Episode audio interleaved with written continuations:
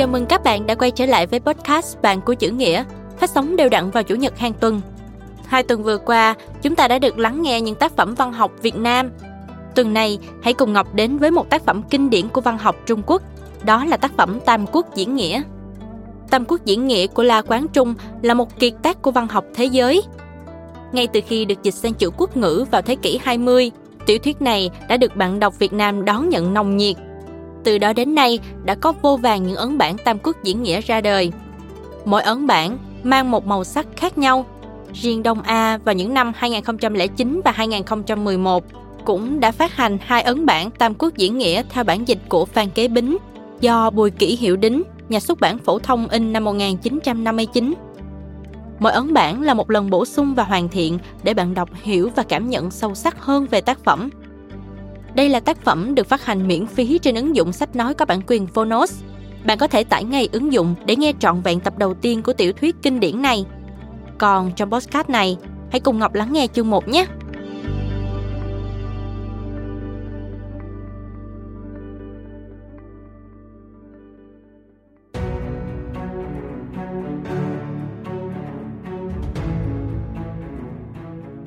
Bạn đang nghe từ Fonos.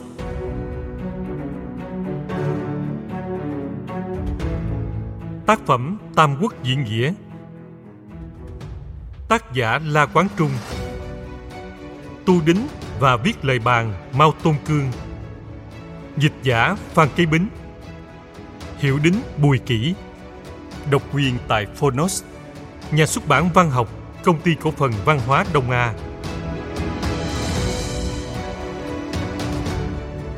Tam Quốc Diễn Nghĩa của La Quán Trung là một trong những kiệt tác của văn học thế giới. Ngay từ khi được dịch sang chữ quốc ngữ vào đầu thế kỷ hai mươi, tiểu thuyết này đã được bạn đọc Việt Nam đón nhận nồng nhiệt. Từ đó đến nay có vô vàn ấn bản Tam Quốc ra đời. Mỗi ấn bản lại mang một màu sắc khác nhau. Riêng Đông A vào các năm hai nghìn không trăm lẻ chín, hai nghìn không trăm mười một cũng đã ấn hành hai bộ Tam Quốc theo bản dịch của Phan Kế Bính do Bùi Kỷ hiệu đính, nhà xuất bản Phổ thông in năm một nghìn chín trăm năm mươi chín đến một nghìn chín trăm sáu mươi. Mỗi ấn bản là một lần bổ sung, hoàn thiện để bạn đọc hiểu và cảm nhận sâu sắc hơn về tác phẩm. Cũng với tinh thần ấy, bộ Tam Quốc Diễn Nghĩa sáu tập lần này lại có thêm nhiều điều mới mẻ về cả hình ảnh lẫn thông tin mà vẫn tôn trọng bản dịch đã được nhiều người yêu thích. Mời bạn đọc cùng thưởng thức.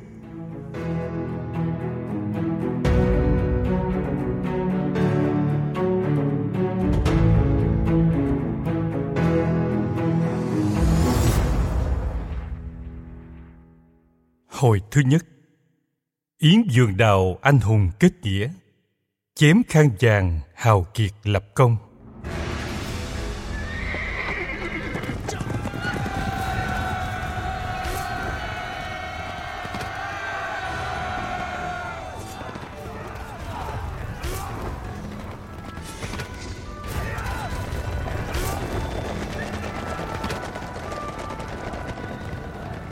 Thế lớn trong thiên hạ cứ tan lâu rồi lại hợp, hợp lâu rồi lại tan. Như hết đời nhà Chu, bảy nước tranh giành sâu xé nhau, rồi sau lại hợp về nhà Tần. Đến khi nhà Tần mất thì Hán, Sở tranh hùng, rồi sau thiên hạ lại hợp về tay nhà Hán.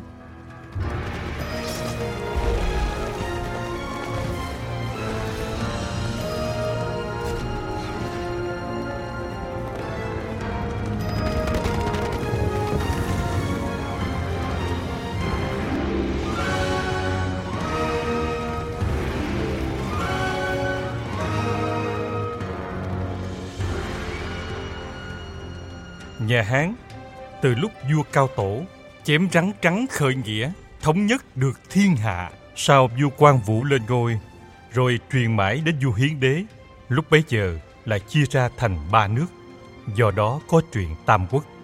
Truy nguyên xem cuộc biến loạn ấy ở đâu mà ra, thì gốc loạn trước hết từ hai vua Hoàng Đế và Linh Đế. Vua Hoàng Đế tin dùng lũ hoạn quan, cấm cố những người hiền sĩ. Đến lúc vua Hoàng Đế mất, vua Linh Đế lên ngôi nối nghiệp, được quan đại tướng quân Đậu Vũ, quan thái phó Trần Phồn là những người tài giỏi giúp đỡ. Khi ấy, Trong triều có bọn hoàng quan là lũ Tào Tiết lộng quyền. Đậu Vũ, Trần Phồn lập mưu định trừ bọn ấy đi, nhưng vì cơ mưu tiết lộ nên lại bị chúng nó giết mất. Từ đấy, bọn hoàng quan ngày càng ngạo ngược.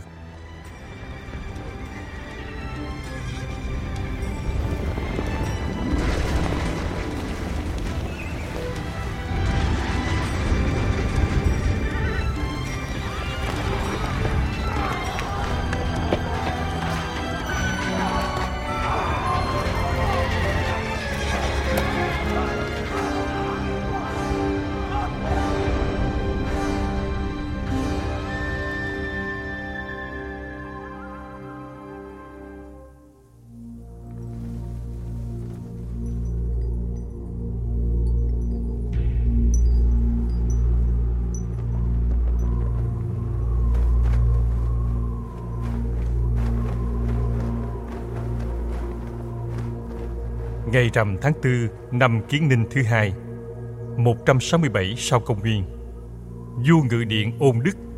Tự nhiên có cơn gió to ầm ầm từ góc điện nổi lên, rồi thấy một con rắn xanh lớn ở trên xà nhà quăng xuống quằn quại trên lông án.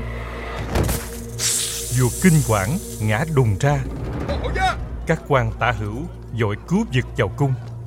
Ở ngoài văn võ cũng sợ chạy cả. Được một lát, con rắn biến mất và bỗng nhiên mưa to, sấm sét ầm ầm, lại thêm mưa đá rào rào, mãi đến nửa đêm mới tạnh. Đổ nhà đổ cửa không biết bao nhiêu mà kể.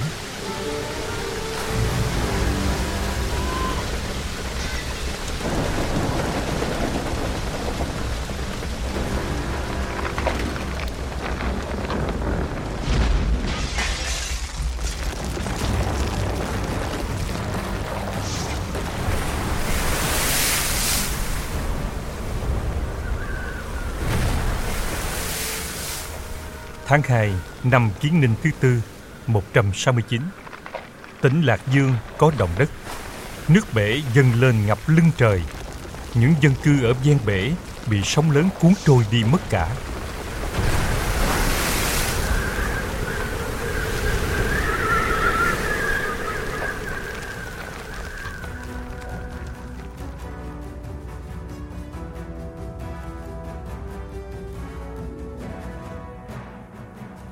Năm Quan Hòa thứ nhất, một trăm bảy mươi tám, một con gà mái tự dưng hóa ra gà sống. Mùng một tháng sáu năm ấy, một luồng khí đen dài chừng hơn mười trượng bay vào trong điện Ôn Đức. Qua sang tháng bảy lại có lắm điều gỡ lạ.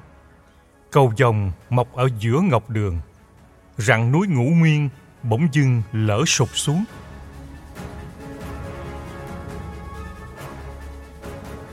Vua hạ chiếu hỏi quần thần xem từ đâu mà sinh ra những điềm gỡ lạ ấy.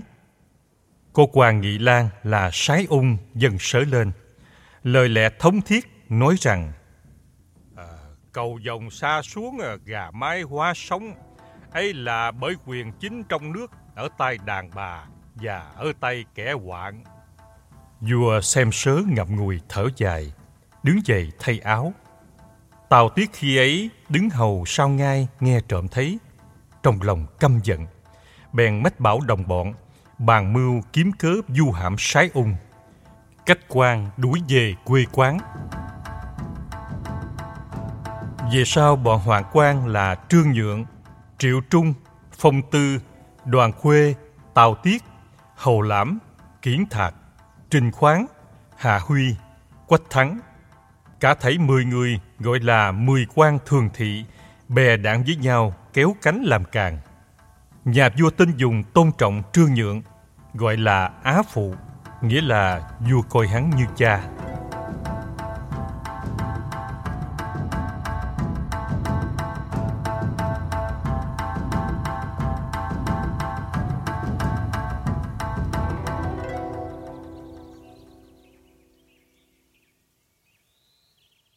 Từ đấy chính sự trong triều ngày càng đổ nát, lòng người náo loạn, giặc cướp nổi lên như ong. Khi ấy ở đất Cự Lộc, có một nhà ba anh em, anh cả là Trương Dốc, em hai là Trương Bảo, em út là Trương Lương. Trương Dốc vốn là học trò đi thi hỏng, nhân thế bực mình vào núi hái thuốc. Đi đường gặp một ông cụ già mặt tròn mắt biếc, tay chống gậy lê, gọi Trương Dốc vào trong một cái động, trao cho ba quyển sách và bảo rằng: Thuật mầu nhiệm làm cho thiên hạ thái bình đều ở trong sách này. Ngươi nên thay trời dạy người để cứu lấy đời. Nếu sau này mạnh tâm tà gian ắt bị ác bao. Trương Dốc sụp xuống lại, hỏi tên thì cụ già nói: Ta là Nam Hoa Lão Tiên. Nói đoạn, hóa một trận gió biến mất. Trương Dốc được ba quyển sách ấy đem về ngày đêm học tập. Không bao lâu biết đủ các phép hô gió gọi mưa, tự xưng là Thái Bình Đạo Nhân. Đến tháng Giêng năm Trung Bình thứ nhất một trăm tám mươi tư, có bệnh ôn dịch. Trương Dốc làm ra nước phép chữa bệnh, cứu được nhiều người, tự xưng là Đại Hiền Lương Sư. Dốc có đồ đệ năm trăm người, đi dạo các nơi, ai cũng biết phép thư phù niệm chú. Về sau đồ đệ càng ngày càng đông, Dốc bèn chia học trò ra ba mươi sáu phương. Phương lớn hơn một vạn người, phương nhỏ sáu bảy nghìn người. Phương nào cũng đặt một người làm thủ lĩnh, xưng là đại tướng quân. Nói phao lên rằng: Trời xanh đã chết, trời vàng nên dựng. Lại nói: Đến năm Giáp Tý, thiên hạ thái bình. Sai người lấy đất thó trắng viết hai chữ Giáp Tý ở ngay giữa cửa. Nhân dân tám châu Thanh, U, Từ, Kế, Kinh, Dương, Duyện, Dự, nhà nào cũng thờ mấy chữ hiệu Đại Hiền Lương Sư Trương Dốc. Trương Dốc là sai đồng đảng là Mã Nguyên Nghĩa đem vàng lụa vào Kinh, kết giao với tên hoạn quan Phong Tư để làm nội ứng, rồi bàn với hai em rằng: Không gì khó bằng thu phục được lòng dân. Nay lòng dân đã quy thuận về ta, nếu không thừa thế chiếm lấy thiên hạ thì thật là đáng tiếc lắm. Bèn một mặt sai may cờ vàng hẹn ngày khởi sự, một mặt sai đồ đệ là Đường Châu đem thư báo cho Phong Tư biết. Nhưng Đường Châu lại đi thẳng đến cửa cung tố cáo.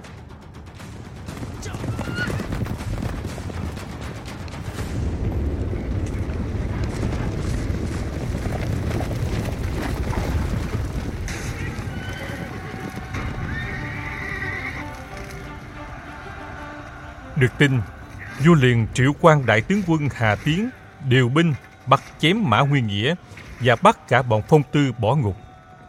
Trương Dốc thấy việc đã tiết lộ, vội vàng cử binh khởi sự, tự xưng là Thiên Công tướng quân. Trương Bảo xưng Địa Công tướng quân, Trương Lương xưng Nhân Công tướng quân. Nói với mọi người rằng: Đây, vận nhà Hán sắp hết, đại thánh nhân ra đời, các ngươi nên thuận mệnh trời, theo về ta để cùng vui hưởng thái bình.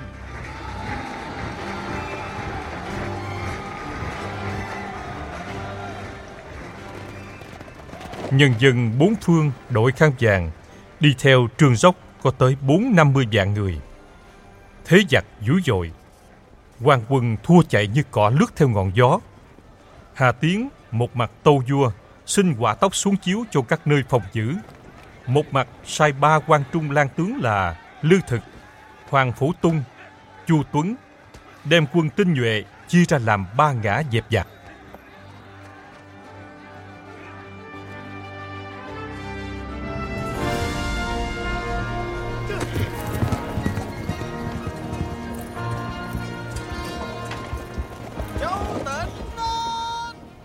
Trong khi ấy, quân Trương Dốc có một toán phạm vào bờ cõi U Châu.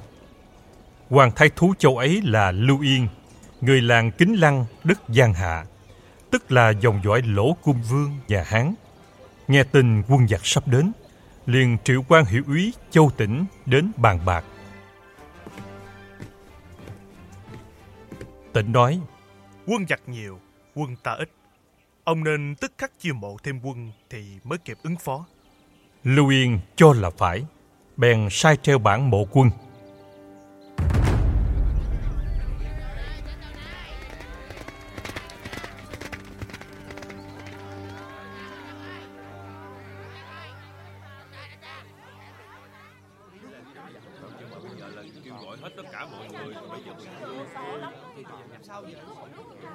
Khi bản treo đến Trác quận thì có ngay một vị anh hùng ra ứng mộ.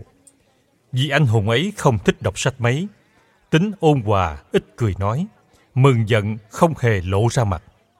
Vốn có chí lớn, chỉ thích kết giao với những tay hào kiệt trong thiên hạ. Kể dáng người thì mình cao tám thước, hai tay chảy suốt gần vai, hai tay buông khỏi đầu gối, mặt đẹp như ngọc, môi đỏ như son, tức là dòng dõi Trung Sơn Tĩnh Dương Lưu Thắng, cháu năm đời vua Cảnh Đế nhà Hán, họ Lưu, tên Bị, tự là Huyền Đức. Ngày trước, con Lưu Thắng là Lưu Trinh, về đời vua Hán Vũ, được phong làm Trác Lộc Đình Hầu.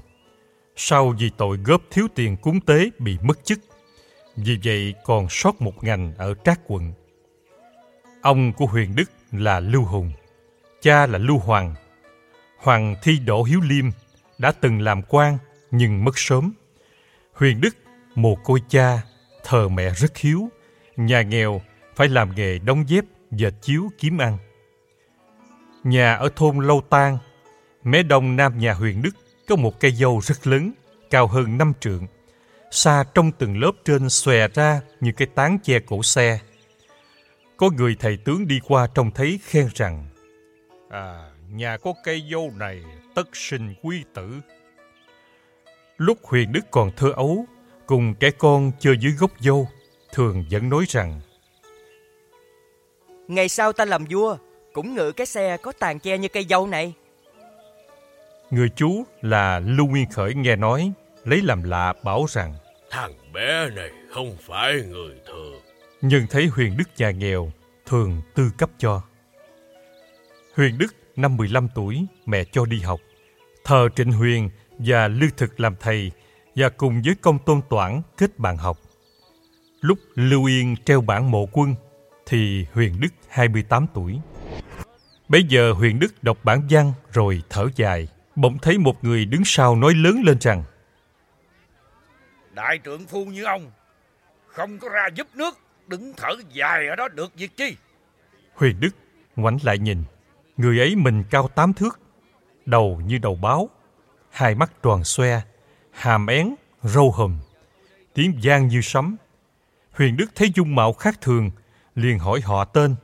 Người ấy nói: Tôi họ Trương tên Phi, tự là Dực Đức, người ở Trác quận lâu đời, gia tư kết ruộng vườn, có mở trại và mở ngôi hàng bán rượu, bán thịt chó. Tôi chỉ thích kết giao với hào kiệt trong thiên hạ.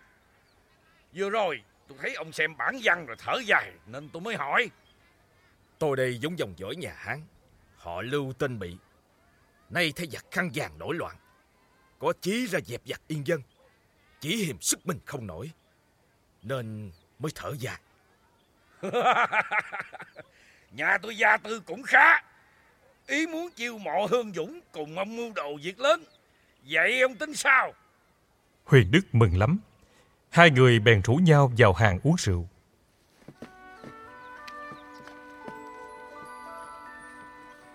Đường đánh chén, bỗng thấy một người cao lớn lực lưỡng đẩy một cỗ xe đến cửa, vào hàng ngồi phịch xuống. Rượu mang lên, để ta uống xong còn vào thành ứng mộ. Huyền Đức nhìn xem, thấy người ấy mình cao chín thước, râu dài hai thước, mặt như hai quả táo chồng lên nhau, môi như tô son, mắt phượng mày tầm, oai phong lẫm liệt. Huyền Đức bèn mời cùng ngồi và hỏi họ tên. Người ấy nói: Tôi họ Quan tên Vũ, tự là Trương Sinh, sau đổi là Dân Trường, người ở làng Giải Lương tỉnh Hà Đông. Nhân thấy có đứa thổ hào ý thế hiếp người, tôi bèn giết chết rồi đi trốn tránh. Đã năm sáu năm nay rồi. Nay nghe ở đây có lệnh chiêu binh phá giặc, nên tôi đến ứng mộ. Huyền Đức cũng đem chí mình ra nói: Vân Trường rất mừng. Bèn cùng đến trại của Trương Phi bàn tính việc lớn. Phi nói: Sau trại tôi có một vườn đào đang nở hoa đẹp lắm.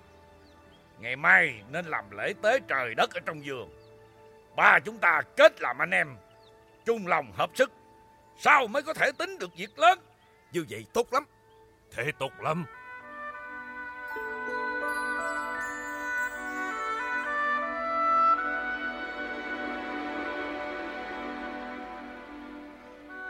Ngày hôm sau sửa soạn trâu đen ngựa trắng và các lễ vật ở trong vườn đào, ba người đốt hương lạy hai lạy thề rằng: Chúng tôi là Lưu Bị, Quan Vũ, Trương Phi, dẫu rằng khác họ, song đã kết làm anh em, thì phải cùng lòng hợp sức, cứu khốn phù nguy, trên báo đền nợ nước, dưới yên định nạn dân. Chúng tôi không cần sinh cùng ngày, cùng tháng, cùng năm, chỉ muốn chết cùng năm, cùng tháng, cùng ngày. Hoàng thiên hậu thổ, soi xét lòng này, nếu ai bội nghĩa quên ơn, thì trời người cùng giết. Thề xong, Tôn Huyền Đức làm anh cả, Quan Vũ thứ hai, Trương Phi em út. Mổ trâu đặt tiệc, tụ họp dũng sĩ trong làng được ba trăm người, cùng đến vườn đào uống một bữa thật say. Hôm sau sửa soạn khí giới, đương lo còn thiếu ngựa cưỡi, bỗng thấy báo có hai người lái buôn dắt một đàn ngựa đến trại. Huyền Đức nói: Thật là trời giúp chúng ta.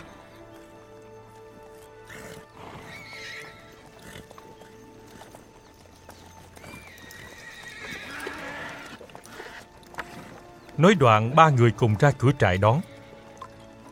Nguyên hai người khách ấy đều là lái buôn lớn ở huyện Trung Sơn. Một người tên Trương Thế Bình, một người tên là Tô Song. Hàng năm vẫn đem ngựa lên miền Bắc bán, chỉ vì lúc ấy dọc đường nhiều giặc cướp nên quay trở về. Huyền Đức mời hai người vào trại làm rượu khoản đãi và nói rõ ý mình đang muốn dẹp giặc yên dân. Hai người cả mừng, tình nguyện tặng năm mươi con ngựa tốt, năm trăm lạng vàng bạc và một nghìn cân sắt để làm khí giới.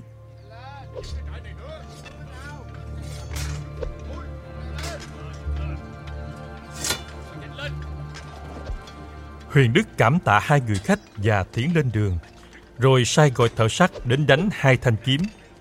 Vân Trường đánh một thanh long đao nặng tám mươi hai cân. Trương Phi đánh một ngọn xà mâu dài một trượng tám thước. Mỗi người làm một bộ áo giáp.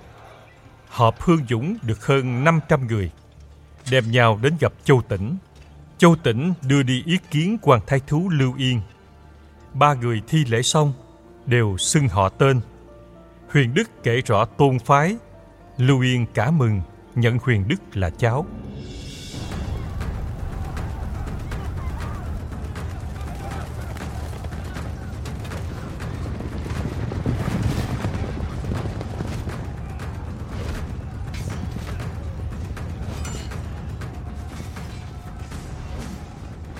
Vài hôm sau, có tin báo tướng giặc khăn vàng là Trình Viễn Chí đem năm vạn quân đến đánh Trác quận.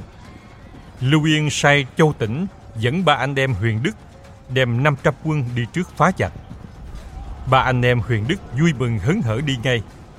Lúc đến dưới núi Đại Hưng, thấy quân giặc đều xõa tóc chích khăn vàng, hai bên đối trận.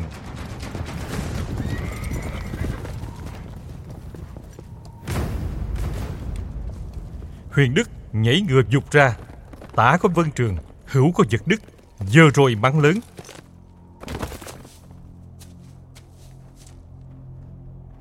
Quân giặc phản nước kia, sao không xuống ngựa hàng ngay đi? Trình Viễn Chí cả giận, sai phó tướng Đặng Mậu ra đánh.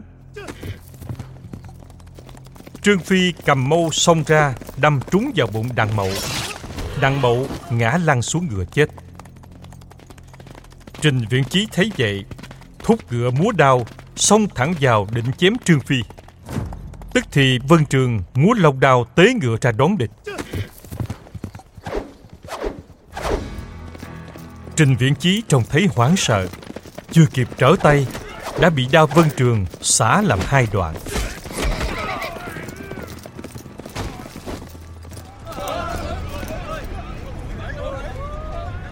Quân giặc thấy Trình Viễn Chí bị chém đều vác ngược giáo ù té chạy. Huyền Đức thúc quân đuổi theo, giặc hàng không biết bao nhiêu mà kể. Ba người đại thắng kéo quân trở về, Lưu Yên thân ra đón tiếp, khao thưởng ba quân. Đời sau có thơ khen rằng: anh hùng xuất hiện buổi sơ đầu, người thử siêu đao, kẻ thử mâu. Một bước chân ra uy đã giữ, tiếng tăm lừng lẫy cuộc ganh nhau.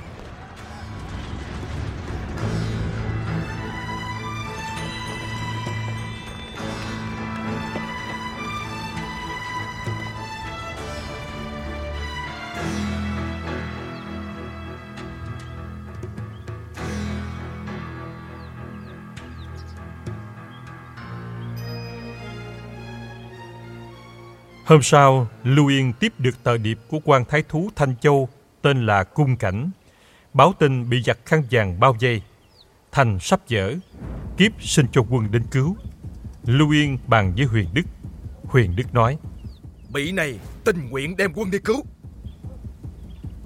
Lưu Yên bèn sai Châu Tỉnh đem năm nghìn quân cùng Huyền Đức, Quan, Trương kéo đến Thanh Châu. Giặc thấy có quân đến cứu, chia quân đón đánh. Huyền Đức thấy quân mình ít, khó đánh được, lui ba mươi dặm đóng trại. Huyền Đức bảo Quan, Trương rằng: Giặc nhiều, ta ít, tất phải dùng kỳ binh mới có thể thắng được. Bèn sai Vân Trường dẫn một nghìn quân phục bên tả núi, Trương Phi dẫn một nghìn quân phục bên hữu núi, hẹn rằng nghe tiếng chiên thì cùng kéo ra tiếp ứng.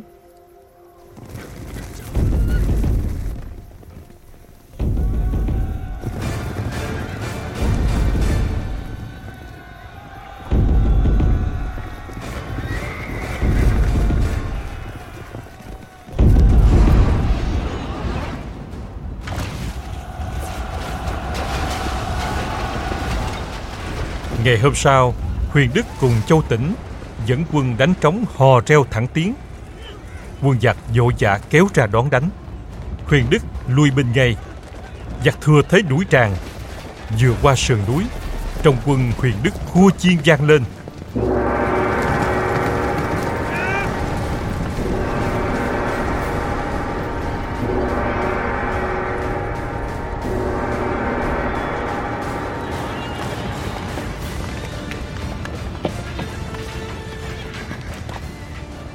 Hai đạo quân tả hữu xô ra, Huyền Đức thúc quân quay lại, ba mặt giáp đánh.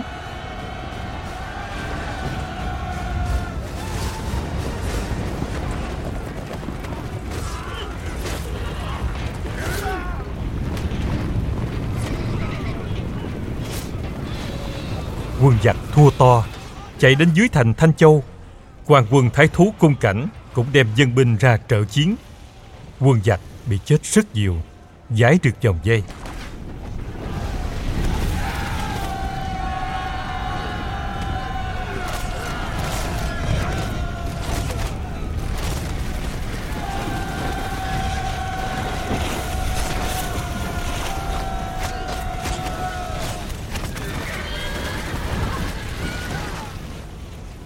Đời sau có thơ khen Huyền Đức rằng: Bày mưu đặt mẹo khéo ra công, đôi hổ chung quy kém một rồng.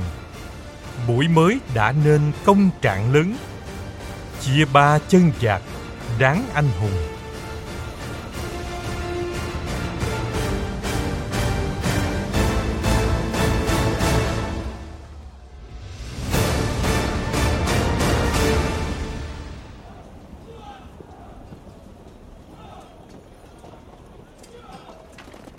Cung Cảnh khao quân xong, Châu Tỉnh muốn về. Huyền Đức nói: Mới rồi nghe tin quan Trung Lang tướng Lư Thực cùng Trương Dốc đánh nhau ở Quảng Tôn. Bị này trước kia có học Lư tướng quân, nghĩ đạo thầy trò, cũng muốn sang giúp sức. Châu Tỉnh dẫn quân về một mình, còn Huyền Đức cùng quan Trương dẫn năm trăm quân bản bộ sang Quảng Tôn. Khi ba người đến dinh quân Lư Thực, vào trướng thi lễ, bày tỏ ý kiến mình, thì Lư Thực mừng lắm, lưu ở trướng tiền đợi khi dùng đến.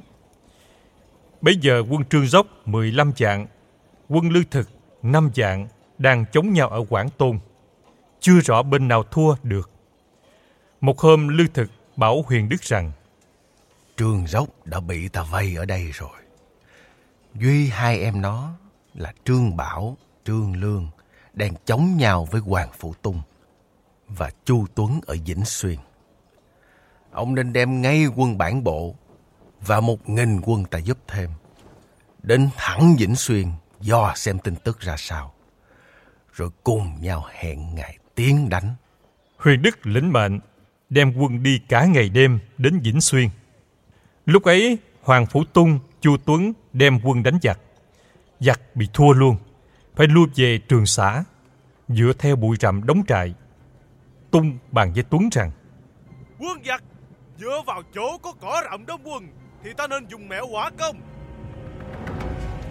Bèn sai quân sĩ mỗi người bó một bó cỏ, ngầm đi mai phục. Đêm ấy trời nổi cơn gió lớn, vào khoảng canh hai,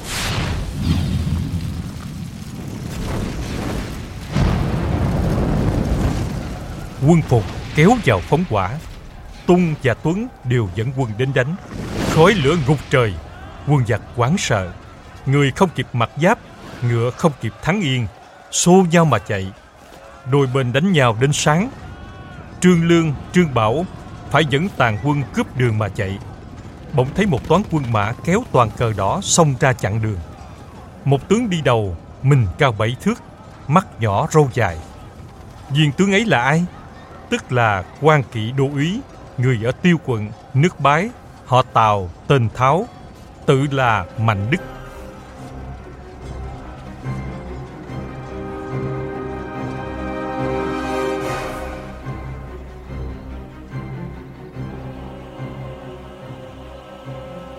Cha Tào Tháo là Tào Tung, vốn xưa họ Hạ Hầu, nhận làm con nuôi quan trung thường thị Tào Đằng, nên đổi theo họ Tào. Tháo tiểu tự là A Mang, và đặt một tên nữa là Cát Lợi. Lúc Tháo còn trẻ thì chỉ thích chơi săn, hàm múa hát, nổi tiếng là một tay cơ biến quyền mưu. Người chú Tháo thấy Tháo chơi bời hoang phím, giận lắm, đem nói với Tào Tung. Tung trách mắng Tháo. Tháo nghĩ ngay một kế. Lúc thấy chú đến, giả tảng nằm quay ra đất, làm như trúng phong. Chú Tháo thấy vậy cả sợ, chạy đến bảo Tung. Tung vội lại xem, thấy Tháo không bệnh chi cả, liền hỏi: Chú mày nói mày trúng phong, đã khỏi rồi à? Thưa cha, thuở bé tới giờ con có bệnh ấy đâu, chẳng qua chú con ghét con, cho nên đặt điều ra như vậy. Tung tưởng thật. Từ đấy người chú kể tội Tháo, Tung đều không nghe nữa. Nhân thế Tháo càng được tự do phóng đãng hơn xưa. Bấy giờ có người tên là Kiều Huyền bảo Tháo rằng: Thiên hạ sắp loạn, phi có tai tài giỏi hơn đời thì không sao yên được loạn. Làm được như thế, có lẽ chỉ có bác. Người đất Nam Dương là Hà Ngung một hôm trông thấy Tháo cũng tán tụng rằng: Nhà Hán sắp mất, yên được thiên hạ chắc chỉ có người này. Người đất Nhữ Nam là Hứa Thiệu, có tiếng là giỏi biết người. Tháo thần đến hỏi: Ngài thấy tôi là người như thế nào? Thiệu không trả lời. Tháo hỏi lại lần nữa. Thiệu nói: Anh là năng thần, ông quan giỏi của đời Trị và giang hùng của đời Loạn. Tháo nghe nói cả mừng. Năm Tháo hai mươi tuổi thi đỗ Hiếu Liêm, bổ làm quan lang, sau lại thăng chức đô úy huyện Lạc Dương. Lúc mới đến nhậm chức, Tháo sai treo hơn mười cái roi ngũ sắc ở bốn cửa huyện, không kể hào quý, hễ ai phạm phép đều không tha. Chú quan trung thường thị Kiển Thạc dắt dao đi đêm, Tháo đi tuần bắt được cũng đem nọc đánh ngay. Bởi thế trong ngoài kinh sợ, không ai dám làm trái phép. Sau Tháo thăng chức lệnh doãn Đốn Kỳ, nhân giặc khăn vàng nổi loạn, lại được thăng làm quan kỵ đô úy, đem năm nghìn quân mã bộ đến Vĩnh Xuyên giúp đánh. Tình cờ dọc đường gặp Trương Lương, Trương Bảo thua chạy. Thảo đón đánh một trận kịch liệt, chém giết hơn một vạn người, cướp được cờ, trống, ngựa, khí giới rất nhiều. Lương Bảo cố chết mới chạy thoát. Tháo vào hội kiến Hoàng Phủ Tung, Chu Tuấn, rồi lại dẫn quân đi đuổi Trương Lương, Trương Bảo ngay.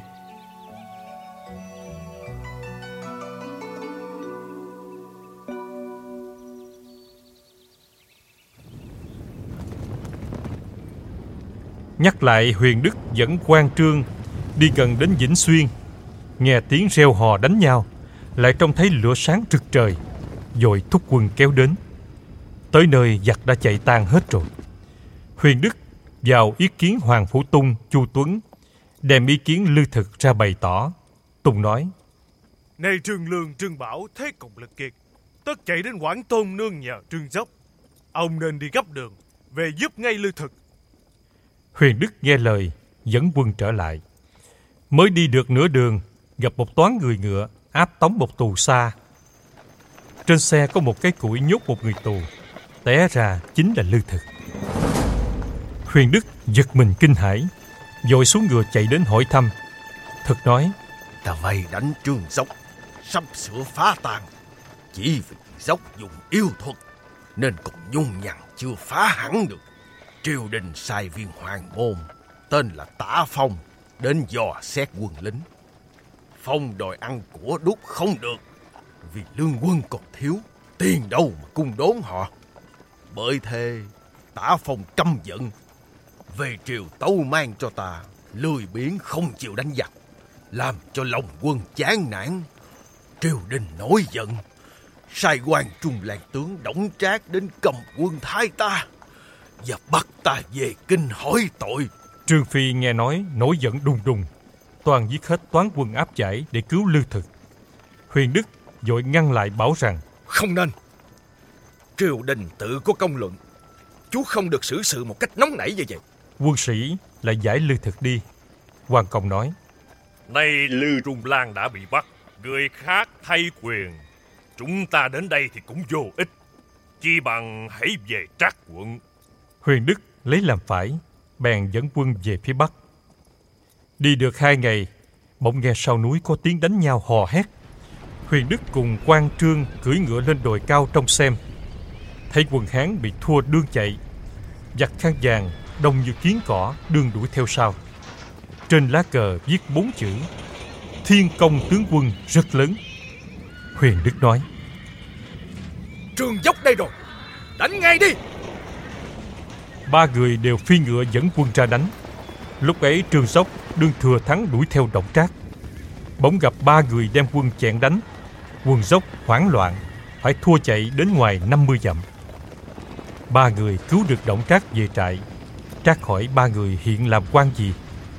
Huyền Đức nói còn là chân trắng, ý nói chưa làm quan gì. Trác khinh thường, không thèm đáp tạ lại. Huyền Đức đi ra, Trương Phi cả giận nói rằng: Thằng mọi này láo quá, chúng ta lăn lộn vào đất chết để cứu nó ra. Nó không nhớ ơn thì chứ, lại còn làm phách khinh người đến vậy. Nếu không giết nó, không sao hả được cái giận này. Bèn cầm dao vào trướng định giết Đổng Trác. Đó chính là nhân tình thế lợi vẫn xưa nay, ai biết anh hùng lúc trắng tay. Nếu được người người như giật đứt, trên đời hẳn hết kẻ không hay. Muốn biết tính mạng Đổng Trác thế nào, xem hồi sau sẽ rõ.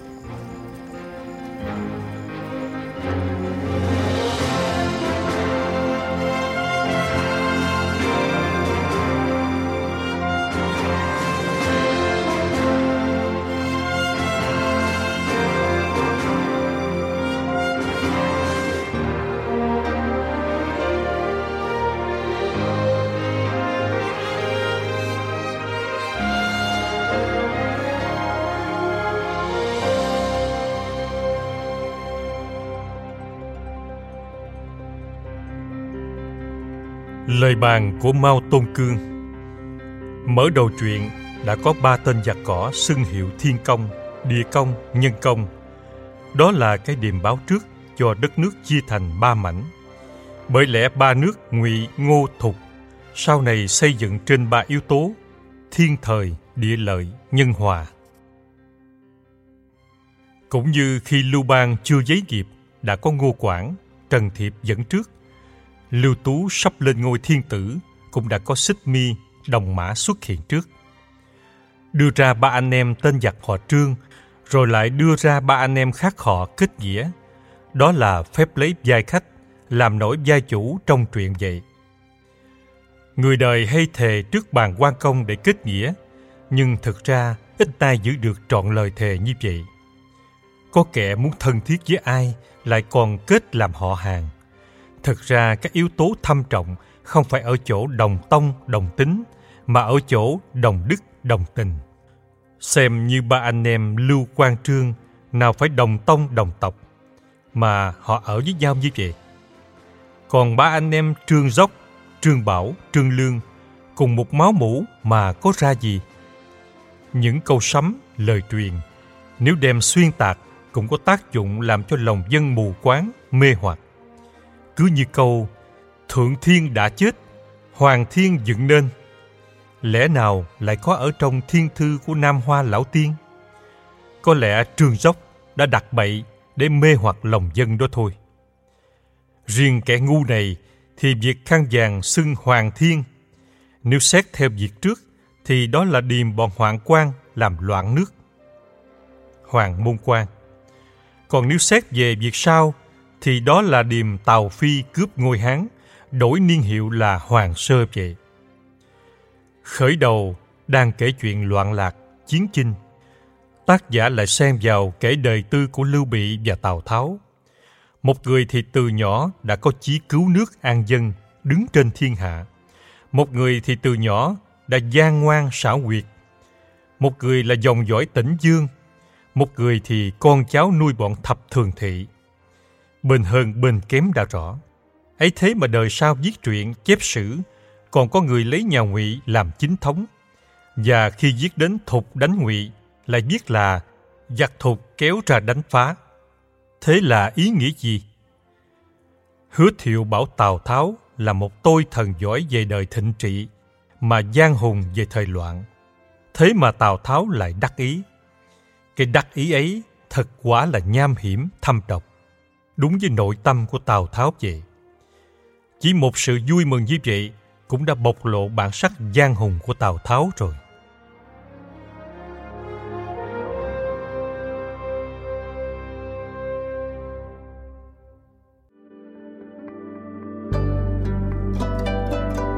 Cảm ơn các bạn đã lắng nghe podcast Bạn của Chữ Nghĩa. Nếu thích cuốn sách này, bạn có thể tải ngay ứng dụng sách nói có bản quyền Fonos để nghe những chương còn lại. Hy vọng chúng ta sẽ có những phút giây trọn vẹn cùng văn chương. Hẹn gặp lại mọi người vào tuần sau nhé!